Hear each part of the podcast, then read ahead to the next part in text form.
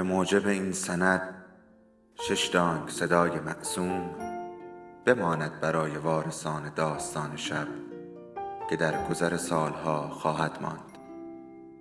ارادتمند داستان شب.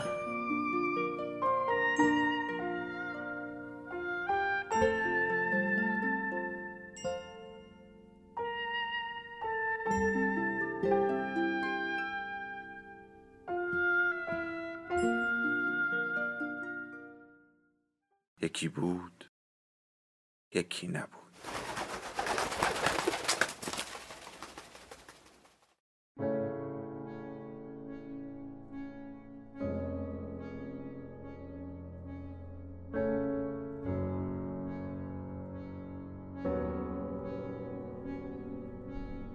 سفر به انتهای شب، اثر لویی فردینان سلین، مترجم فرهاد قبرائی، خوانش رحمان حسینی.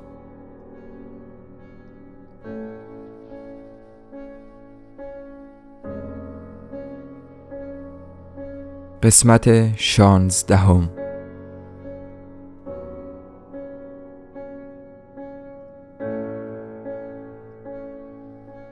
ترجیح می‌دادم به کلبه‌ام برگردم و هرچه زودتر تعمیرش کنم و منتظر تند بادی که به زودی از راه می‌رسید بمانم. ولی خیلی زود مجبور شدم از کار استحکام کلبه دست بکشم. پیش پا افتاده ترین قسمت‌های این بنا اگرچه نزدیک بود به زمین بیفتد، اما جا انداختنش امکان نداشت. بام کرم خورده‌اش داشت در می‌رفت. از خانه هم حتی نمی‌شد مستراح به درد بخوری درست کرد. به زور و زار گشت کوتاهی توی بیشه زدم، ولی به خاطر آفتاب مجبور شدم برگردم و دراز بکشم و ساکت و صامت بمانم. امان از دست این آفتاب. سر ظهر همه چیز ساکت می شود. همه چیز از سوختن واهمه دارد. آدم به کمتر چیزی احتیاج پیدا می کند. گرمای تن گیاه و جانور و انسان به حد تب می رسد. سکته نیمروز. مرغ هم، تنها مرغم که ارسیه روبنسون بود، از این ساعت می ترسید. با من تنها به خانه برمی گشت. سه هفته به همین منوال با من زندگی کرد. گشت زنان مثل سگ دنبالم آمد. با هر موقعیتی قدقد کرد. همه جامارها را می دید. یک روز که حوصله‌ام پاک سر رفته بود، خوردمش. گوشتش که زیر آفتاب چغر شده بود مزه‌ای نداشت. شاید همین گوشتش بود که پاک مریضم کرد. به هر حال قضیه این بود که از فردای آن روز دیگر نتوانستم از جایم بلند شوم. حدود ظهر در نهایت درماندگی خودم را به طرف جعبه کوچک دواها کشاندم. توش چیزی نبود غیر از یک شیشه تنتورید و بعد هم یک نقشه راهن شمال جنوب. هنوز مشتری توی مغازه ندیده بودم. فقط یک مشت سیاه وراج که سر و دست تکان می‌دادند و کلا می‌جویدند. همه‌شان تحریک کننده و مالاریایی. حالا دیگر می‌آمدند و اطرافم حلقه می‌زدند. به نظرم می‌رسید که راجع به قیافه کثافتم بحث می‌کنند. من مریض بودم. حسابی مریض بودم. آنقدر که احساس می‌کردم دیگر به پایم احتیاجی ندارم. هر دو پایم مثل شیء بی‌مصرف و خنده‌داری از لبه تخت آویزان بود. نامرسان فرگونو از مدیر کل نامه‌هایی می‌آورد که همه فقط بوی گند فحش و ناسزا و تهدید می‌داد. تاجرها که همیشه خودشان را آدم‌های واردی می‌دانند، معمولاً در عمل ثابت می‌کنند که از هر احمقی احمق‌ترند. مادرم از فرانسه از من خواهش می‌کرد که مواظب سلامتی خودم باشم، همانطور که موقع جنگ هم به من می‌گفت. حتی اگر پای چوبه دار هم بودم، ملامتم می‌کرد که چرا شال گردنم را جا گذاشتم. هرگز فرصت را از دست نمی‌داد که به من حالی کند دنیا جای قشنگی است و او کار خوبی کرده که مرا به دنیا آورده.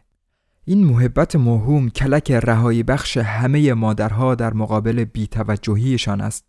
البته کار آسانی بود که به همه این پرت و پلاهای مدیر کل و مادرم جوابی ندهم، ولی مسئله این بود که این کار هم دردی از من دوا نکرد. روبنسون تقریباً هر چیزی را که توی این خانه زپرتی وجود داشت با خودش برده بود، اما اگر حرفش را می زدم چه کسی باور می کرد؟ آیا می بایست چیزی در این باره بنویسم؟ چه فایده داشت؟ به چه کسی بنویسم؟ به مدیر کل؟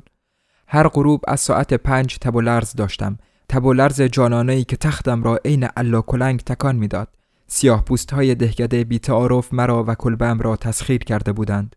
من از آنها چیزی نخواسته بودم، ولی بیرون کردنشان هم کار حضرت فیل بود. با هرچه که از اجناس فروشگاه باقی مانده بود ور می رفتند. بشکه‌های توتون را زیر و رو می کردند. آخرین پارچه ها را امتحان می کردند. تعریف و تمجیدشان به آسمان می رفت.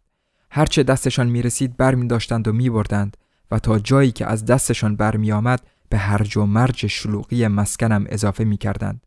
کاوچو روی زمین پخش بود و با خربزه های بیشه و پاپای قاطی می شد. پاپای بدمزه که مزه گلابی گندیده می داد و هنوز هم خاطرش بعد از پانزده سال حالم را به هم می زند. بس که به جای لوبیا از این میوه ها خورده بودم.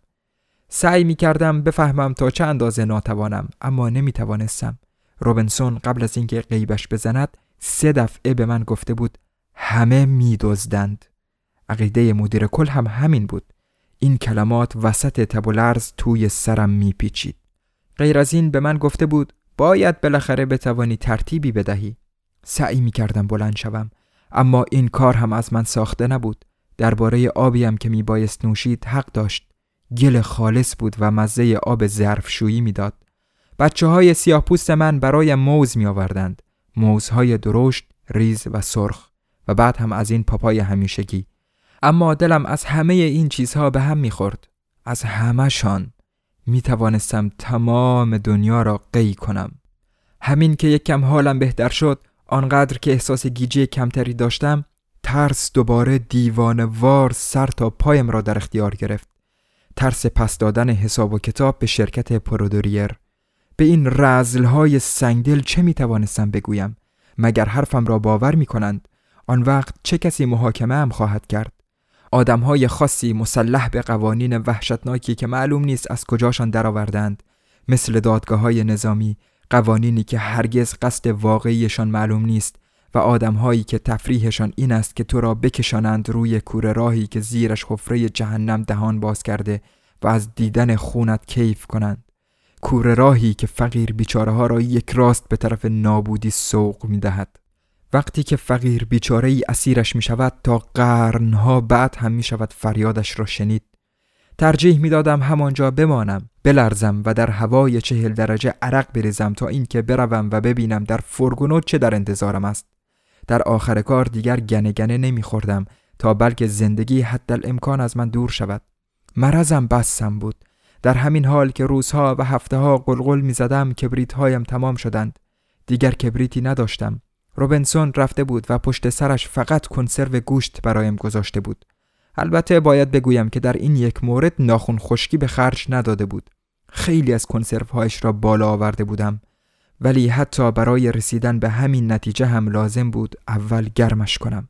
نبودن کبریت مشغولیتی برایم فراهم کرد. مشغولیت تماشای آشپزم که با دو تکه سنگ چخماق وسط علفهای خشکیده آتش روشن می کرد.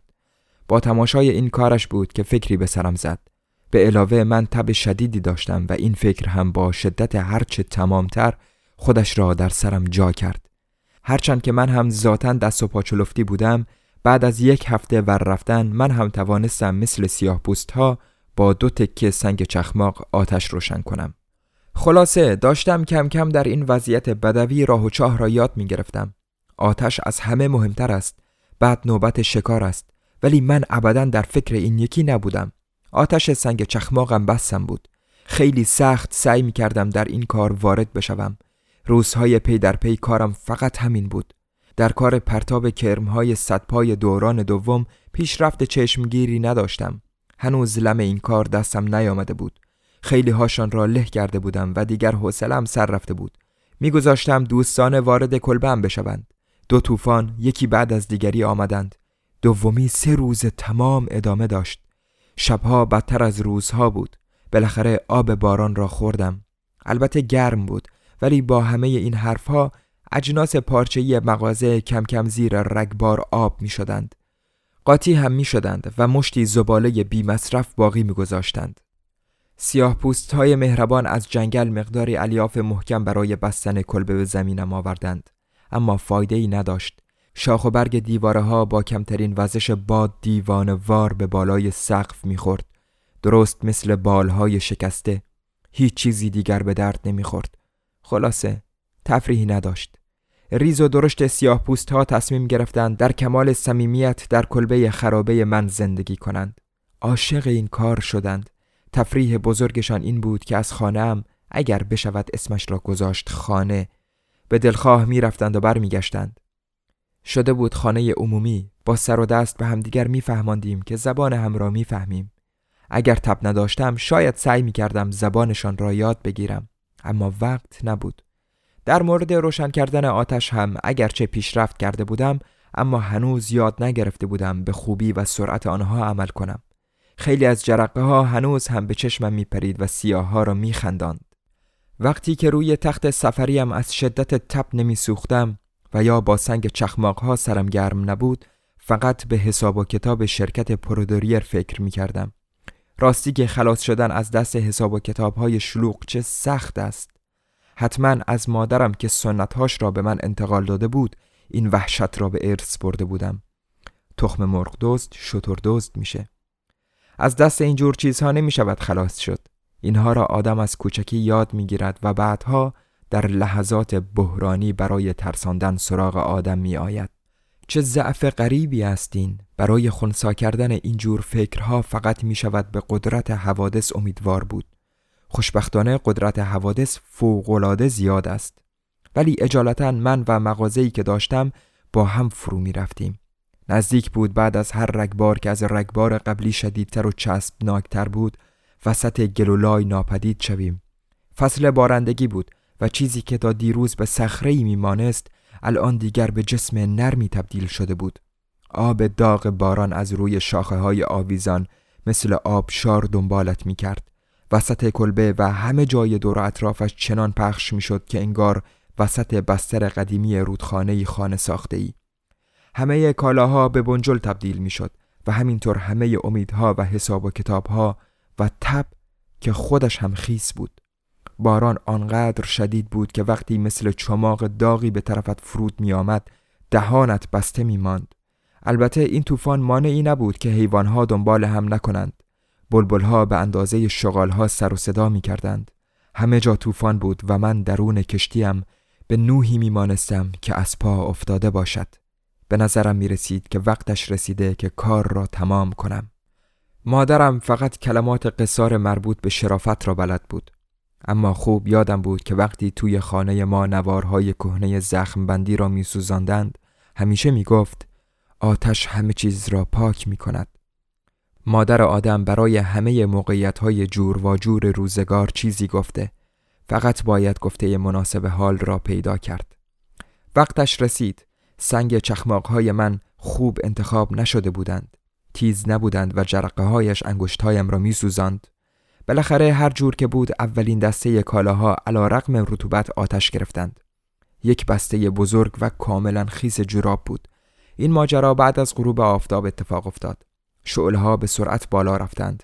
بومی‌های دهکده آمدند و دور آتش جمع شدند و هیجان زده داد و هوار کشیدند. کاوچوی خام که روبنسون خریده بود وسط کلبه جز و جز می کرد و بویش بی اراده مرا یاد آتش سوزی مشهور اداره تلفن در بارانداز گرنل انداخت. من با عمو شارل که آوازهای عاشقانه را خیلی خوب می‌خواند برای تماشا رفته بودم.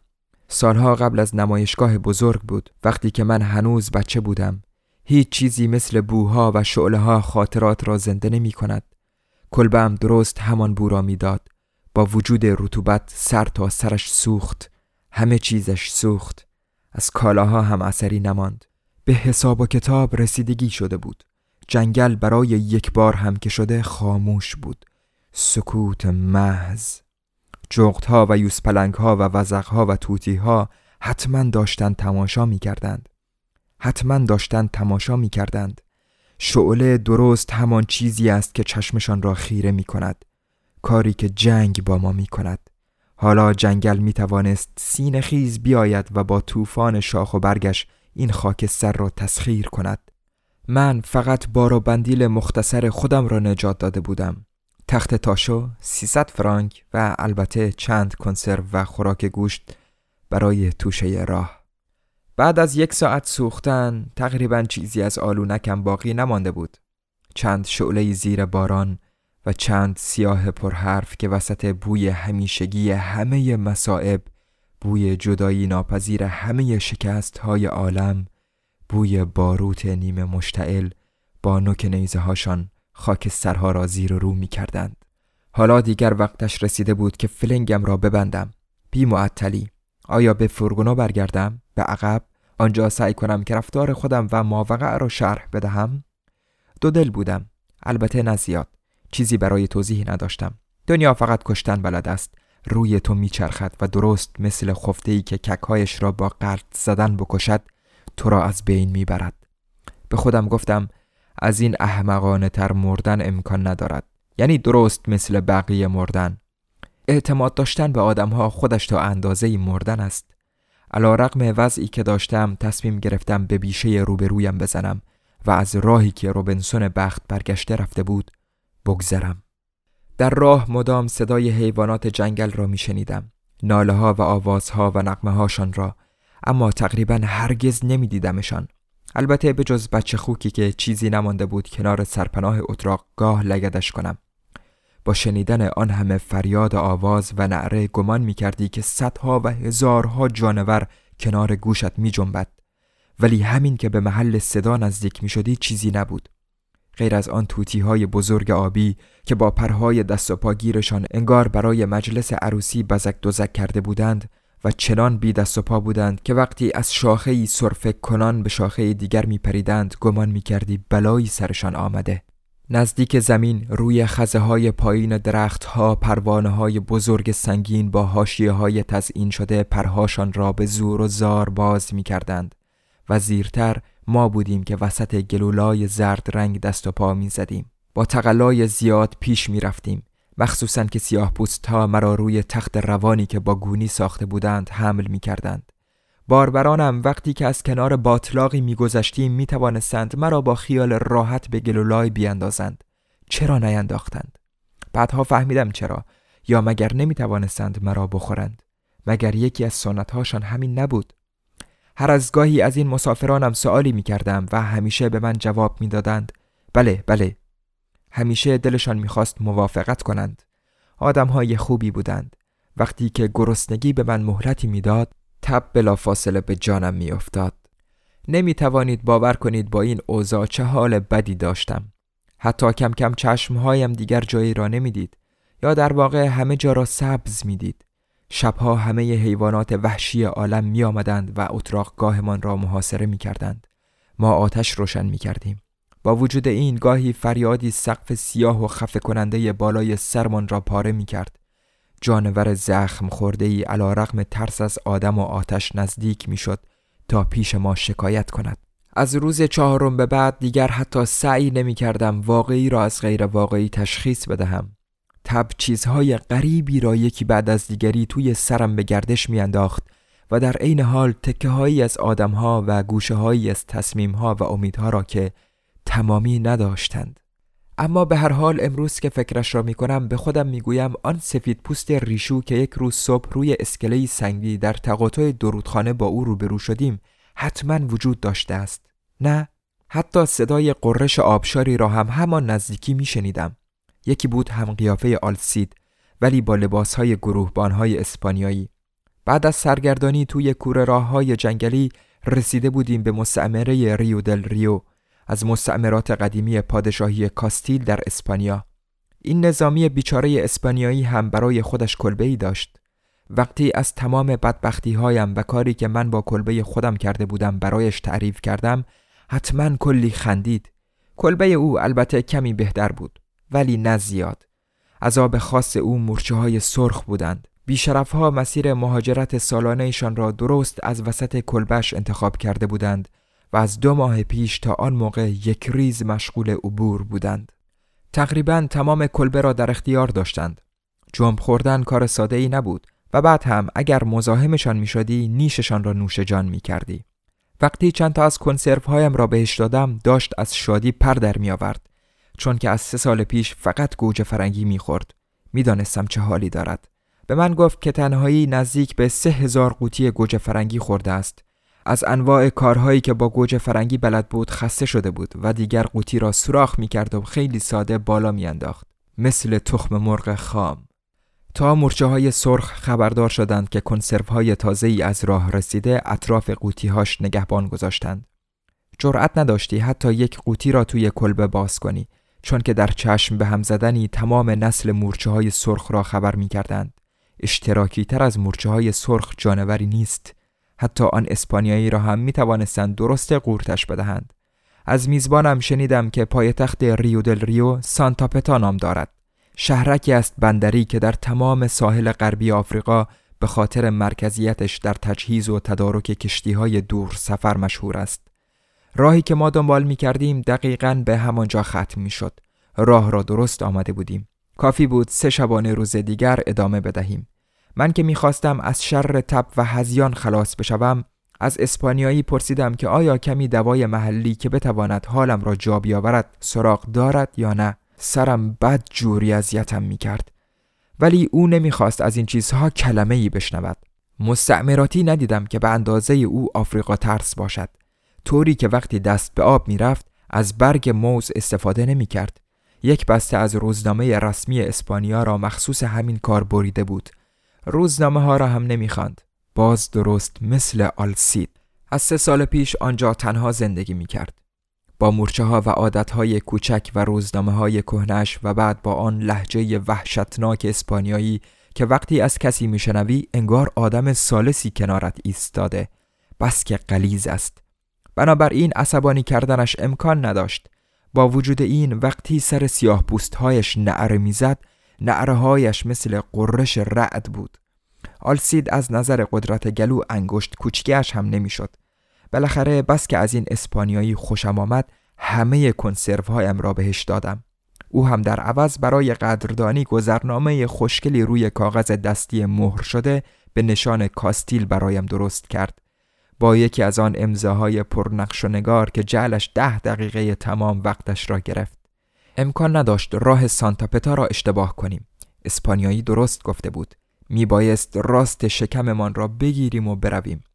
نمیدانم چطور توانستیم آنجا برسیم، اما از یک چیز مطمئنم و آن این که به محض ورود دادنم دست کشیشی که به نظرم آنقدر ریغو بود که خودم را کنارش پر زور و گردن کلفت میدیدم. ولی زیاد طول نکشید. شهرک سانتا پتا روی بدنه صخره بزرگی رو به دریا قرار داشت و آنقدر سبز بود که نگو. یقینا از آن طرف دریا منظره چشمگیری داشت. از دور با شکوه و با عظمت بود، ولی از نزدیک چیزی نبود جز لاشه های خرکار مثل آدم های فرگونو که اینجا هم مثل آنجا در حال گندیدن و پختن بودند. و اما سیاه پوستان کاروان کوچکم را طی یک لحظه هوشیاری روانه کردم بروند. می گفتند که یک منطقه بزرگ جنگل را پشت سر گذاشتند و حالا موقع برگشتن می ترسند. وقت خداحافظی گریه می کردند، ولی من آنقدرها نا نداشتم که به حالشان اشک بریزم. زیاد از حد رنج کشیده و عرق ریخته بودم. مرضم خیال تمام شدن نداشت. تا آنجا که یادم میآید یک زوج آدم وراج که اینجا یقیناً از وجودشان لبریز بود، از آن لحظه به بعد روز و شب می آمدند و کنار تختم که مخصوصا من در نمازخانه زده بودند می نشستند. در سانتا پتا سرگرمی زیادی نبود. کشیش تا خرخره جوشانده به خوردم میداد. صلیب دراز و طلایی رنگی روی شکمش آویزان بود و هر وقت که به بالینم نزدیک میشد از اعماق ردایش جرینگ جرینگ پول خرد بلند بود. ولی صحبت با مردم دیگر برایم امکان نداشت. حتی برای پرت و پلا گفتن هم زور زیادی لازم داشتم. واقعاً گمان می‌کردم که به آخر خط رسیدم.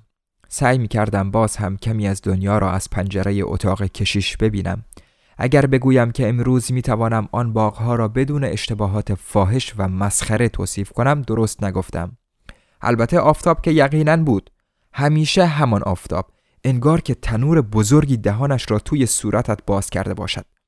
و بعد پایینتر باز هم آفتاب بود و ردیف به ردیف درختهای دیوانه مثل کاهوهای غول پیکر دهان وا کرده به اندازه درخت بلود و یا نوعی گل قاصدک که تنه سه چهارتایش به اندازه تنه شاه بلودهای ولایت خودمان میشد، به اضافه یکی دو وزغ به بزرگی سگ‌های اسپانیولی که خودشان را ناامیدانه از بوته‌ای به بوته دیگر میکشیدند. موجودات و کشورها و اشیاء مختلف به بو خلاصه میشوند. همه ماجراها مثل بویی توی بینی آدم باقی میماند. من چشمهایم را می بستم چون واقعا دیگر نمی توانستم باز نگهشان دارم. و آن وقت بوی تند آفریقا شب به شب محو می شد. مدام برایم مشکل تر بود که بتوانم آن مخلوط غلیظ خاک خشک و پایین تنه و زعفران را از هم تمیز بدهم. زمان بود که می گذشت و به گذشته متصل می شد و باز هم می گذشت و بعد لحظه ای آمد که رعشه‌ها و تشنج‌های تازه‌ای تمام وجودم را فرا گرفت و بعد تکانهای منظم، طوری که انگار توی گهواره‌ای خوابیده بودم. البته هنوز به پشت دراز کشیده بودم. خودم را رها می کردم و بالا می آوردم و بیدار می شدم و دوباره می خوابیدم. روی دریا بودیم.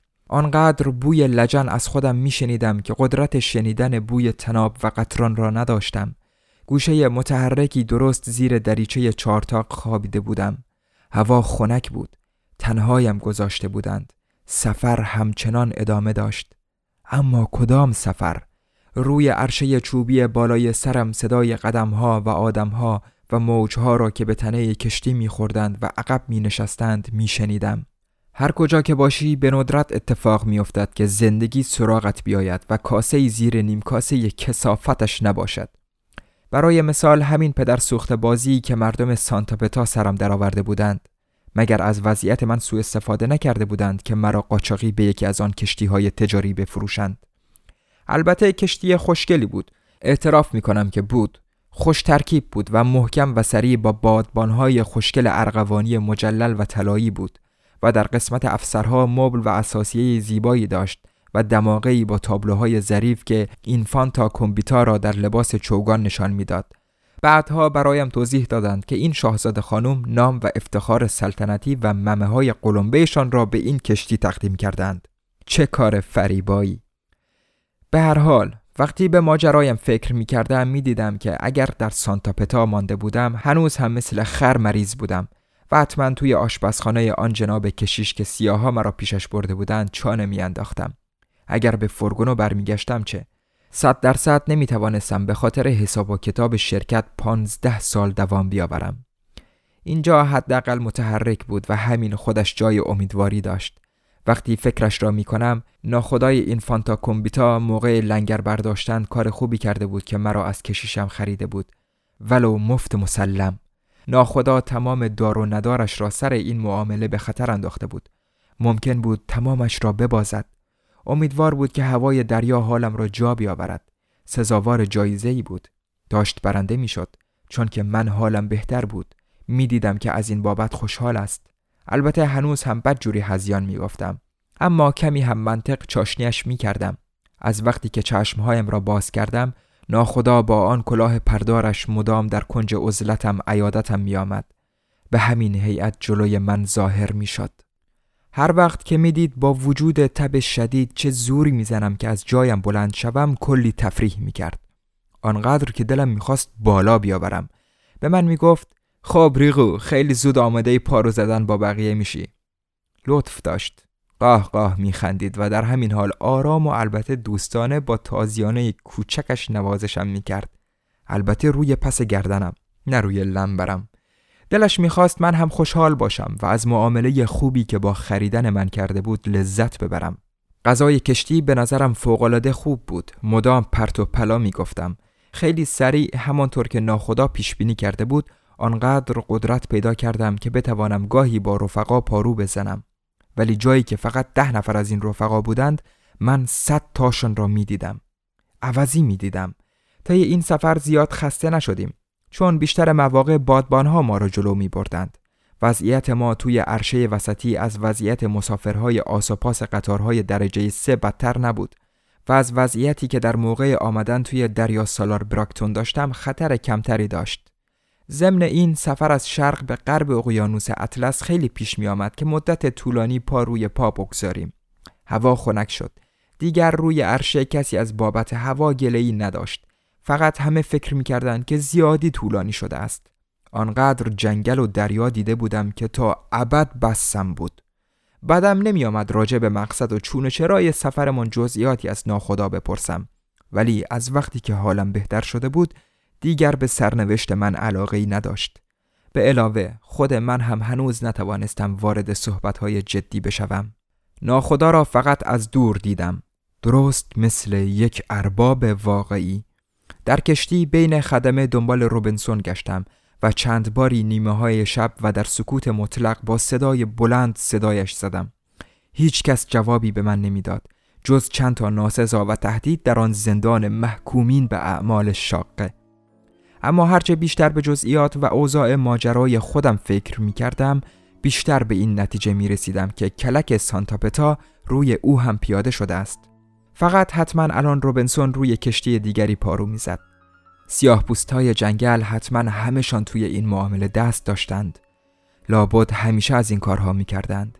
اشیاء و آدمهایی را که بلا فاصله نمی خوردند می بردند و می فروختند. بالاخره زندگی آنها هم می بایست به چرخد. دلیل مهربانی نسبی سیاها نسبت به من به کریه در این وجه ممکن روشن می شد.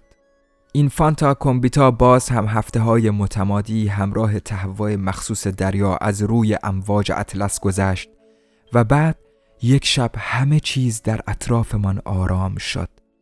دیگر هزیان نمی گفتم. اطراف لنگرمان آرام می جنبیدیم. فردای آن شب موقع بیداری وقتی دریچه ها را باز کردیم فهمیدیم که به مقصد رسیده ایم. منظره محشری بود.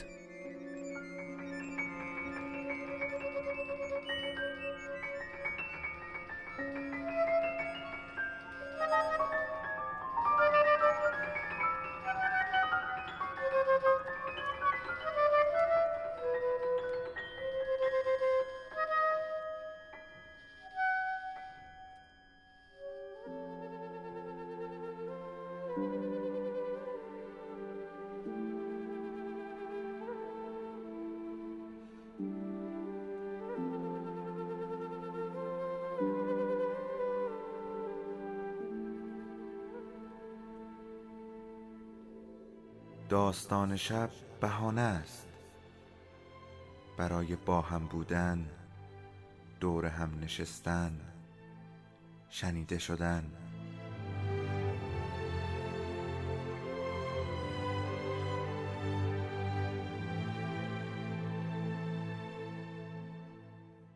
صدای افسانه ها رو میشنویم.